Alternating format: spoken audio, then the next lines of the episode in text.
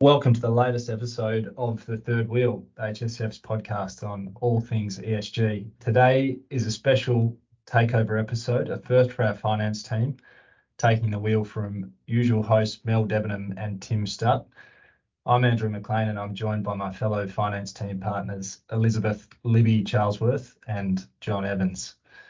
We're all project finance specialists. We act for lenders and sponsors across a range of sectors, from batteries and charging infrastructure for buses, acquisitions of smart metering businesses, airports, greenfield renewable developments, through to mining projects from here to Africa. So it's a broad church amongst the team here today. Today, we're going to explore the topic of bankability versus sustainability. Now, if you haven't heard the term before, bankability, it's a term that gets used a lot in our area and in lots of different contexts, but at its most basic level, it refers to the risks and other factors that lenders will take into account when deciding whether they're going to fund a project. Historically, it's been focused on project economics, i.e., are the various risks, and that is both in construction and operation of a project, sufficiently mitigated to provide a pathway to repayment of the funds provided to construct the project. So we wanted to explore today how the idea of sustainability, which in many cases could be said to adversely affect project economics, fits alongside the traditional idea of bankability. And we'll look at this from a few angles today, but as a starting principle, we actually see sustainability and ESG as not really in conflict with bankability anymore. And actually, it's really a, key part of the overall bankability analysis that lenders will run on a project. In, in practice, banks and other lenders don't see them as, as conflicting principles at all, but related parts of the overall risk assessment that they, they run on a project. And you can see that through the development of ESG-based lending products like green loans and sustainability-linked loans, but more broadly in the nuts and bolts decision-making of lenders on the projects which they can now fund and which they choose to fund. I'll start with a question for you, Jon. Um, to begin, we we have a broader ESG audience here at the Third Wheel, I'm told. Can you kick us off with explaining some of the the um, I guess ESG related loan products that we're seeing, things like green loans, sustainability linked loans. What what are some of these products? What are they what do they look like and what are they about? Yeah, thanks, uh, Andrew, and thanks uh, everyone. Nice to speak to you today. Um, so we've really seen a, a, massive growth in in what we call sustainable finance over the last 10 years. And that's really been driven by uh, both borrowers and lenders looking to align their financing arrangements with uh, the their public ESG commitments that they're making. Um, just as an example, you know, there was around you know 200 um, uh, billion um, US dollars issued in the sustainable finance market in 2018. That increased to uh, over a trillion dollars, trillion US dollars in in 2021.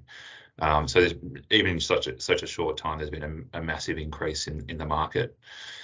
Uh, in response to that, um, what we've seen um, sort of locally in Australia and and, and globally is um, is a response from uh, from industry bodies uh, such as the the LMA, uh, the Loan Markets Association in Europe, um, the APLMA, the equivalent body in in, in Asia, um, and and over in the US as well, um, the introduction of industry standards to to try and ensure consistency in the, in the market in terms of what people are are actually labeling as uh, as sustainable finance products. Um, and, and what we're really seeing in in the local market is is uh, financing products fall fall into sort of two two broad categories. On one side, you have um, green or social loans, um, and on the other side, you have sustainability linked loans. Um, maybe I'll, I'll, sort of talk you through some of the aspects of each of those. Um, the, green and social loans really are designed as as a use of proceeds loan. So it's a it's a loan which is provided to a borrower, which is using the loan to to fund um, the uh, the development or, or acquisition uh, of of a green or social project. And what we mean there is, you know, in, on the green loan side of things, you might see that being used for renewable energy projects. Um, you know, social loans might be provided to uh, developers for social housing projects. Um, we've seen social loans being provided in the context of uh, of health uh, and hospital projects as well. In contrast, sustainability linked loans and not, there's no link between the, the, the, funds being provided by the banks and and how those um, how those funds are being used. So you know they could be used for the general corporate purposes of the of the, of the borrower. But critically, what what is what is uh, a key element of, of those loans is um, is a set of sustainability performance targets. Um, and and that those targets are selected and agreed between the borrower and the lender to again to align um, align with the borrower's uh, stated you know sustainability performance goals. Um, they might include things like you know reduction in carbon emissions.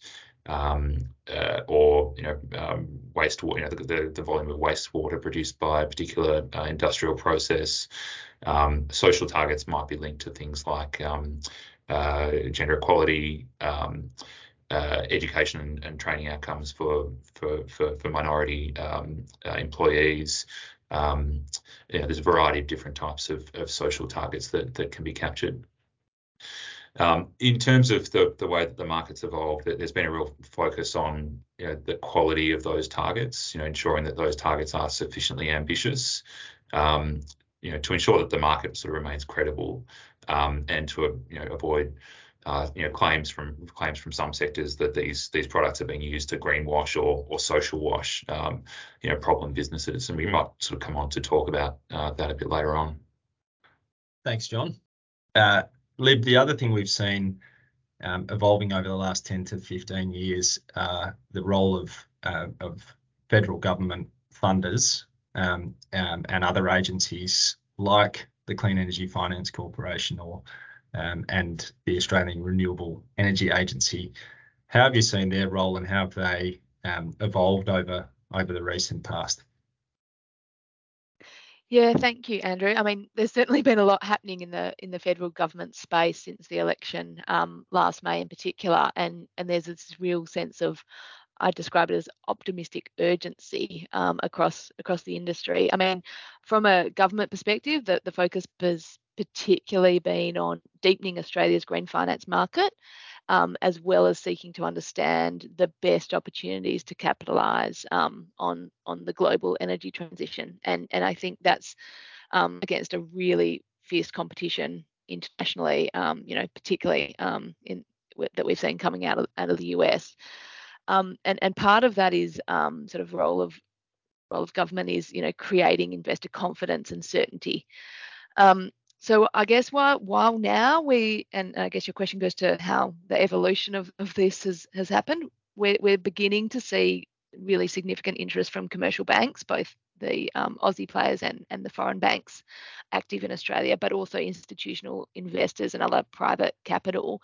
But the role um, of the you know government funded Clean Energy Finance Corporation or CEFC and the Australian Renewable Energy Agency or ARENA I mean, the role that they've played over the last, um, you know, 10 plus years in stimulating investments in in renewable energy, energy efficiency, low emissions technology, it just just can't be sort of understated.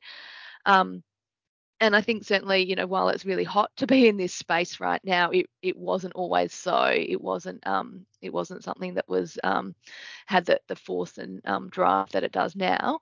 Um, but those sort of government um, funded institutions had, you know, a huge role in building blocks, and and and now what we're able to leverage off. I mean, what I think is the most interesting really about both the CEFC and Arena is like their ability to constantly evolve and be dynamic. Um, and I think this is across two aspects. One is like the financing products that that they um, have been making available, and and Jon spoke a little bit about you know green and sustainable sustainability linked loans earlier. But I think really, I mean, we've seen you know there was there was sort of a, a debt investment, um, but that was originally made by equity investments um, through these government funders, you know, grant funding, different types of um, um, products has, has been coming through. And in addition to that, part of this sort of staying relevant and, and trying to lead the industry is about, you know, what are these different clean energy pillars? And so people often think about um, you know renewables and wind and solar as like sort of clean energy um, but if you look at what the CEFC and arena have been doing um, then you know you see credentials in in things like the built environment and and here i'm talking about property housing finance um, for green home loans build to rent communities um, in the infrastructure space like transport and freight and how you can um, you know uh, you know um, reduce emissions there. Also decarbonisation of manufacturing, um, and then also things like um, work in transmission interconnectors, you know, grid and and sustainable economy like agribusiness, those areas and those sort of um, other other parts of the the picture are where we're seeing sort of increasing focus. And and I think as well it's kind of across the value chain. So we've seen Arena and CEFC, you know, they're not um, they they they're focused um, across a, a, range of different um, parts of that um, chain from small businesses to um, innovators and, and developers and, and whoever's trying to push the boundaries to enable innovation and research and investment into ideas that I guess um, traditional, you know, commercial financiers would not have been able to to pursue until things are a bit more shored up. Um, so I guess looking forward, we're you know they, they've sort of evolved. They've they've they've stayed dynamic and and um, at at the forefront. Um, I guess now with this um, even greater impetus, they've got deeper pockets, and and that's um, we've we've seen there's been more funding provided to them. They've got wider remits, and coupled with this sort of global focus on energy transition, I, am just really excited to see how those continue to evolve and and and what role they, continue to play. Um, and I'm, I'm, sure that they will continue to drive transformation in in in this space. Um, so yeah. Hmm.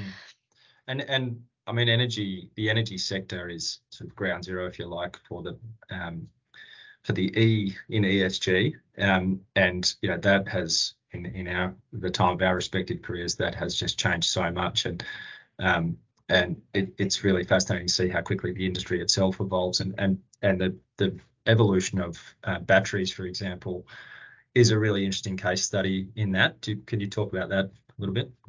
Yeah, I mean that's that's I think um um, you know, having been working in financing sort of renewable projects and, and appreciate that batteries are not renewable, um, but having worked in space for, for more than 15 years now, sort of if you stop and take a look back and see what has evolved and, and what these new technologies are, it it sort of seems that everything's happening extremely slowly for a long time and now just at pace um, that it's it's sort of hard to keep up. So yeah, batteries batteries are great sort of case study um, to to talk to. Um, I mean, if you just think back um, to 2017, in the world, we didn't have anywhere any what I'm going to call so big, large scale batteries, utility scale. Um, and you know there was a lot of fanfare back in in uh, 20, 2017 when Elon Musk um, boldly came out and said, you know, we'll build a 100 megawatt um, battery in 100 da- less than 100 days, and and they did that in in South Australia, and that of course is the you know 100 megawatt hour, um, sorry, 100 megawatt, 129 megawatt hour Hornsdale Power Reserve, and and they did that at the end of 2017. At that stage, there was just really not any commercial debt funding um, available for batteries, and I think that there was quite a lot of government support. Um, they weren't considered bankable. People didn't know how how the revenue streams would stack up. Um, and I think the Hornsdale Power Reserve, by being that that first one, really led led the way and, and showed that um, th- there was there was um, an ability to to make money off these and that they you know are proven. So I mean by 2020, um, that that Hornsdale Power Reserve was expanded by another 50 megawatts, um, and the CEFC put um, and Arena both put capital in, into that. I mean, and then you know we had the 300 megawatt um, Victorian big battery, then and Arena's, I mean, sorry, CEFC's funding on that was 160 million. So you can just see a pace, the amount of um, capital and the, the scale. It's gone from 100 to 300 in a couple of years. I mean, move forward to where we are now in 2023. Um, it's it's not um, there's a, a, range of other developers and gentailers um, across the energy sector who are deploying um, large scale batteries. The size is ever increasing. We've seen, you know, Genex, Edify, FRV, AGL, Energy Australia, Origin, everyone with with these projects, um, and they're seeking to finance them with um, commercial banks, um, and everyone is is is rolling up to try and understand the risks here, the challenges, and to enable more energy storage to be financed and built um, as quickly as as possible. So the batteries are getting bigger. The need to innovate in order for you know CEFC and ARENA grant funding has sort of have shifted as well. I mean, ARENA announced last year 176 million dollars for eight grid scale battery projects and and these these are grid forming inverter technology so this is where they can provide system stability services. So we're trying to i guess um, look forward such that when coal and and gas come out of the system that we've got that system stability. So we're looking for these batteries to play um, an increasingly important role and and that's and that's what we're seeing. Um, so it's um you know commercial banks are, are really getting stuck in. Things are uh, being proven up as bankable. Um there are the everyone's looking at at different offtake models and and making sure that those um, cash flows are, are sort of as certain as as possible for the amount of debt that's going in. And it's um it's just I guess it's it's happened really quickly um, if you just look back past those those five years of of size scale and and who's playing in the market. So I guess um, you know, just touching then, um, Andrew, you know, that sort of large scale batteries, but you know, the demand for electric vehicles is totally store, um, soaring, um, as well as sort of clean energy storage. But so too has um, the market for lithium and other battery minerals. Uh, minerals. So, what are your views on on bankability versus sustainability in the mining space? Because that's you know quite a quite a different take. Yeah, it's really interesting to follow on from your observations there, Libby, the, growth in the storage space um, has obviously led and, then combined with things like electric vehicles um, expanding exponentially around the world. The demand for raw materials that go into the batteries that are going, the large scale batteries that go into grids, um, you know, the, components of electric vehicles and other similar technologies that are really expanding rapidly. That has really changed the um, the market in the mining space um, for those materials. And I, I remember, you know, on a similar timescale to to the development of those battery projects you mentioned, you know, over in the early or the late teens, sort of 2018, 2019, talking to project financiers in the mining sector who were getting urged by bank management to, to bank lithium projects and other battery mineral projects, um, given the impetus towards the energy transition, but then getting really stonewalled by their credit committees because they present the financial model and, and the first question would be, well, um, show me your offtake agreements and, and the floor price or the fixed price in those offtake agreements. And there, there just wasn't anything like that in the um, in the market at that time.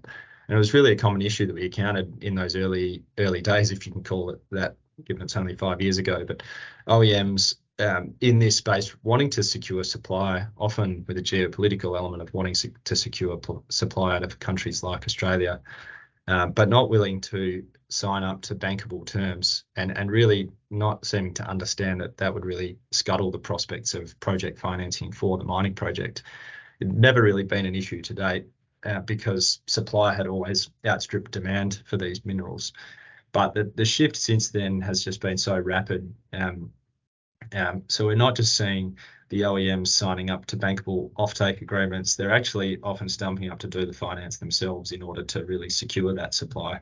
And there was a recent example of that in Western Australia with Liontown Resources, who have the Kathleen Valley lithium project, and one of their offtakers was Ford, and um, and Ford, as well as doing the offtake, have have um, provided a, a, substantial financing alongside that to um, to fund the development of the project. So it's a it's a really quantum shift um, in the in the dynamic, uh, both on the offtake side, but even on the financing side as a result.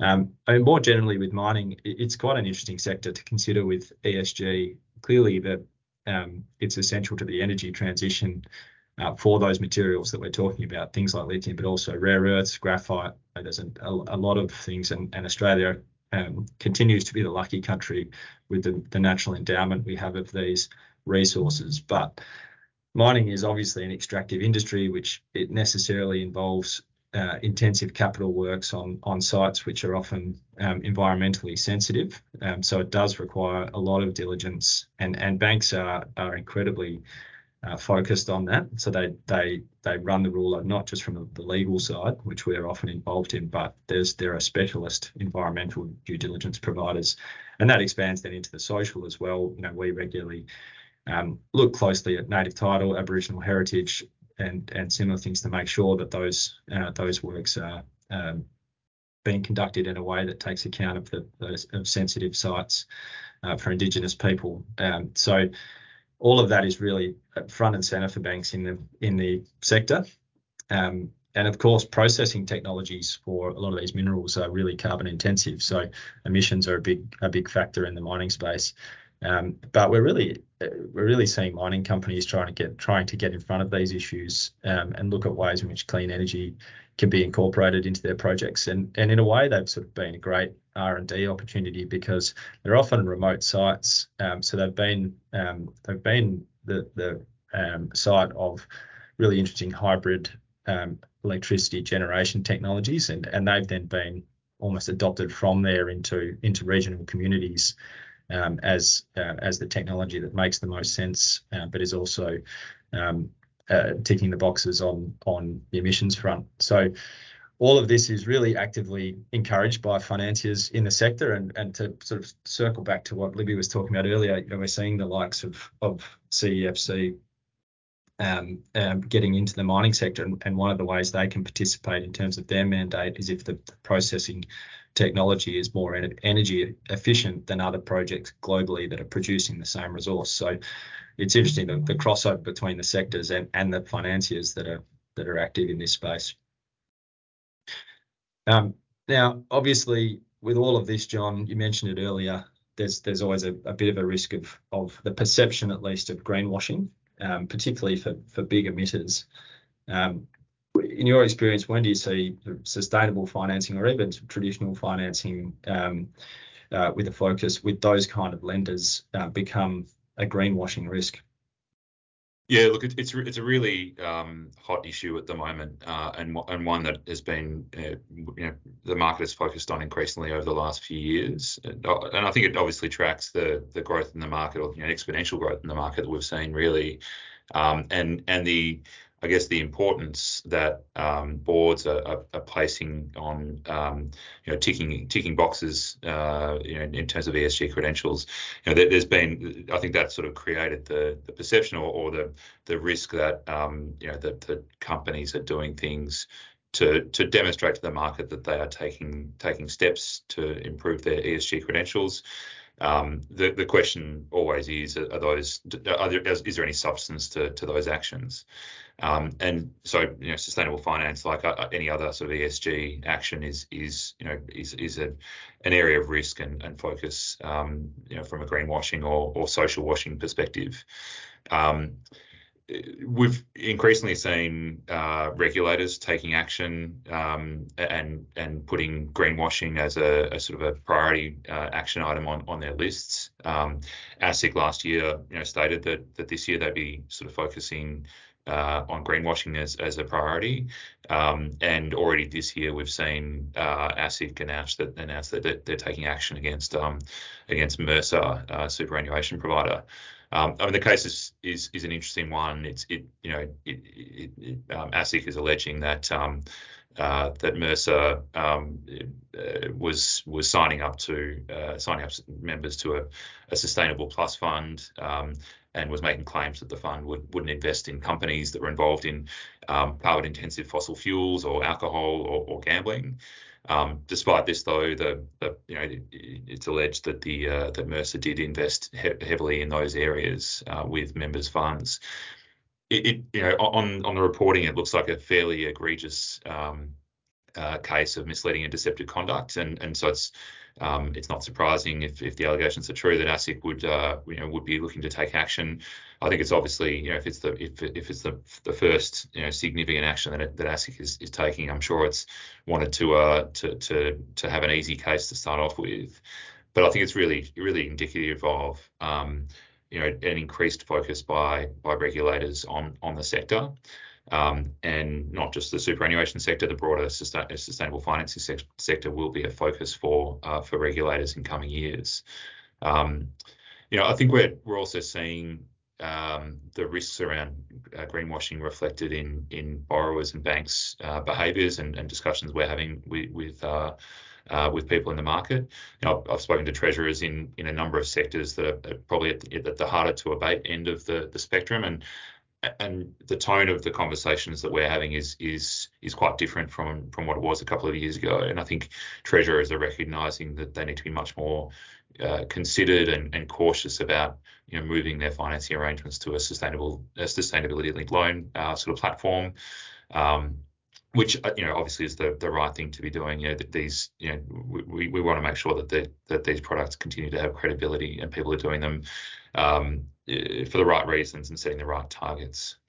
Um, you know, we've also seen you know banks receive some criticism for, for their involvement in in uh, some deals with more question with a more questionable ESG impact, and I think in response to this, we've seen um, that many banks have, have, tightened their lending standards um, in relation to sustainable finance uh, products, and, and, they are more active through industry organisations in in trying to ensure that there is um, I guess, a consistent approach uh, between banks um, in, in, the sector um, so that they collectively are, are, held to the same standard. Yeah, that, Thanks, Jon. Super, yeah, that's super, super, super interesting, Jon. Um, I mean, I think we've we've chatted about um, so green loans and sustainability linked loans um, and and project financing, particularly in sort of the renewable energy um, space. I mean, opportunities for project sponsors and financiers on the social side of the sustainability financing um, seem to be growing. And I guess I, I was keen to, to, to hear if you've been seeing social targets emerging um, and and whether there's any sort of pink washing risks. Yeah, no, absolutely. Um, you know, really, if you if you sort of turn the clock back a few years, um, the focus certainly was more on the green side of, you know, the E side of the ESG equation. Um, but as as the market has has progressed, I, I think there's been a broader recognition um, that a lot of businesses have work to do uh, in terms of the social impact that uh, that they have. And I think that's probably just reflective of um, you know the, the growing um, focus that the market has on social impacts um, you know more generally um, you know, what we've seen is that, particularly in the sustainability linked loans, um, you know, whereas borrowers would would previously be focused on targets that were linked to um, uh, green outcomes or green impacts, um, they are now sort of you know, most um, sustainability linked loans that we're seeing combine um, green targets with social targets. Um, and we're seeing uh, those sort of targets in uh, addressing things like um, you know, workplace health and safety, um, gender equality and representation, and uh, you know, employment conditions. One of the, the real benefits I think that we see in uh, and a lot of borrowers see in, in social sustainability linked loan targets is that they can really be quite tailored to the particular business or sector that the borrower is, uh, is operating in, um, mm-hmm. and the and the, the, issues facing that particular sector. Um, you know, so for example, in some industries, there's there's an underrepresentation of, of women in workforces or in, in senior management position positions. Um, in other industries, they might be facing issues with you know training and employment of of local communities in, in regional areas. Uh, you know, in each of those um, businesses, you know, different sustainability performance targets could be could be uh, introduced to to address those those social uh, social issues. And on the um, I guess on the pink washing or social washing front, really the same concerns um, arise as as in relation to greenwashing. Um, you know, I think any, any these days any social sustainability loan is going to be scrutinised by stakeholders in the same way as as a you know as a green uh, financing. Um, and there's a lot of focus on whether or not targets are sufficiently ambitious and meaningful in the context of you know the, the broader social issue that they're trying to address. I think the other thing about social targets is you know they um, in many cases they are much more um, qualitative than quantitative. You know, compared to you know a reduction in carbon emissions, um, you know a social impact can be harder to measure. So really, sort of mm-hmm. making a having a, a, clearly defined target and and calculation methodology.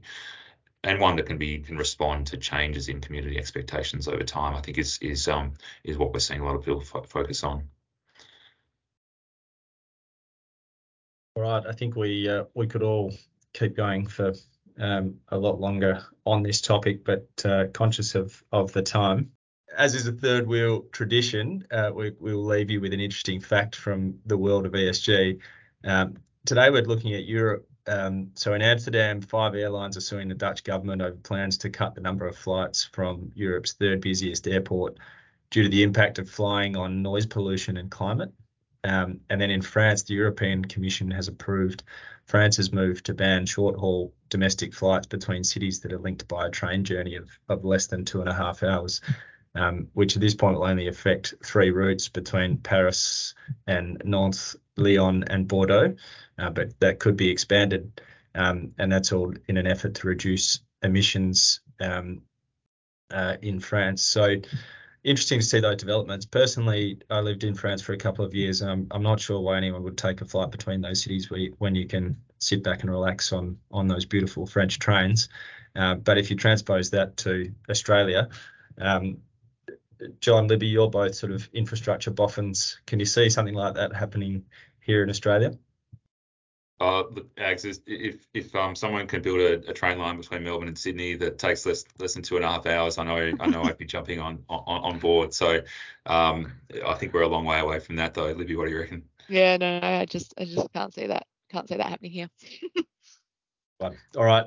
Um, thanks to you both, and and to all of you out there, thank you for listening. Thanks Thank all. You. In the spirit of reconciliation. Herbert Smith Freehills acknowledges the traditional custodians of country throughout Australia and their connections to land, sea, and community. We pay our respects to their elders past and present and extend that respect to all Aboriginal and Torres Strait Islander people today.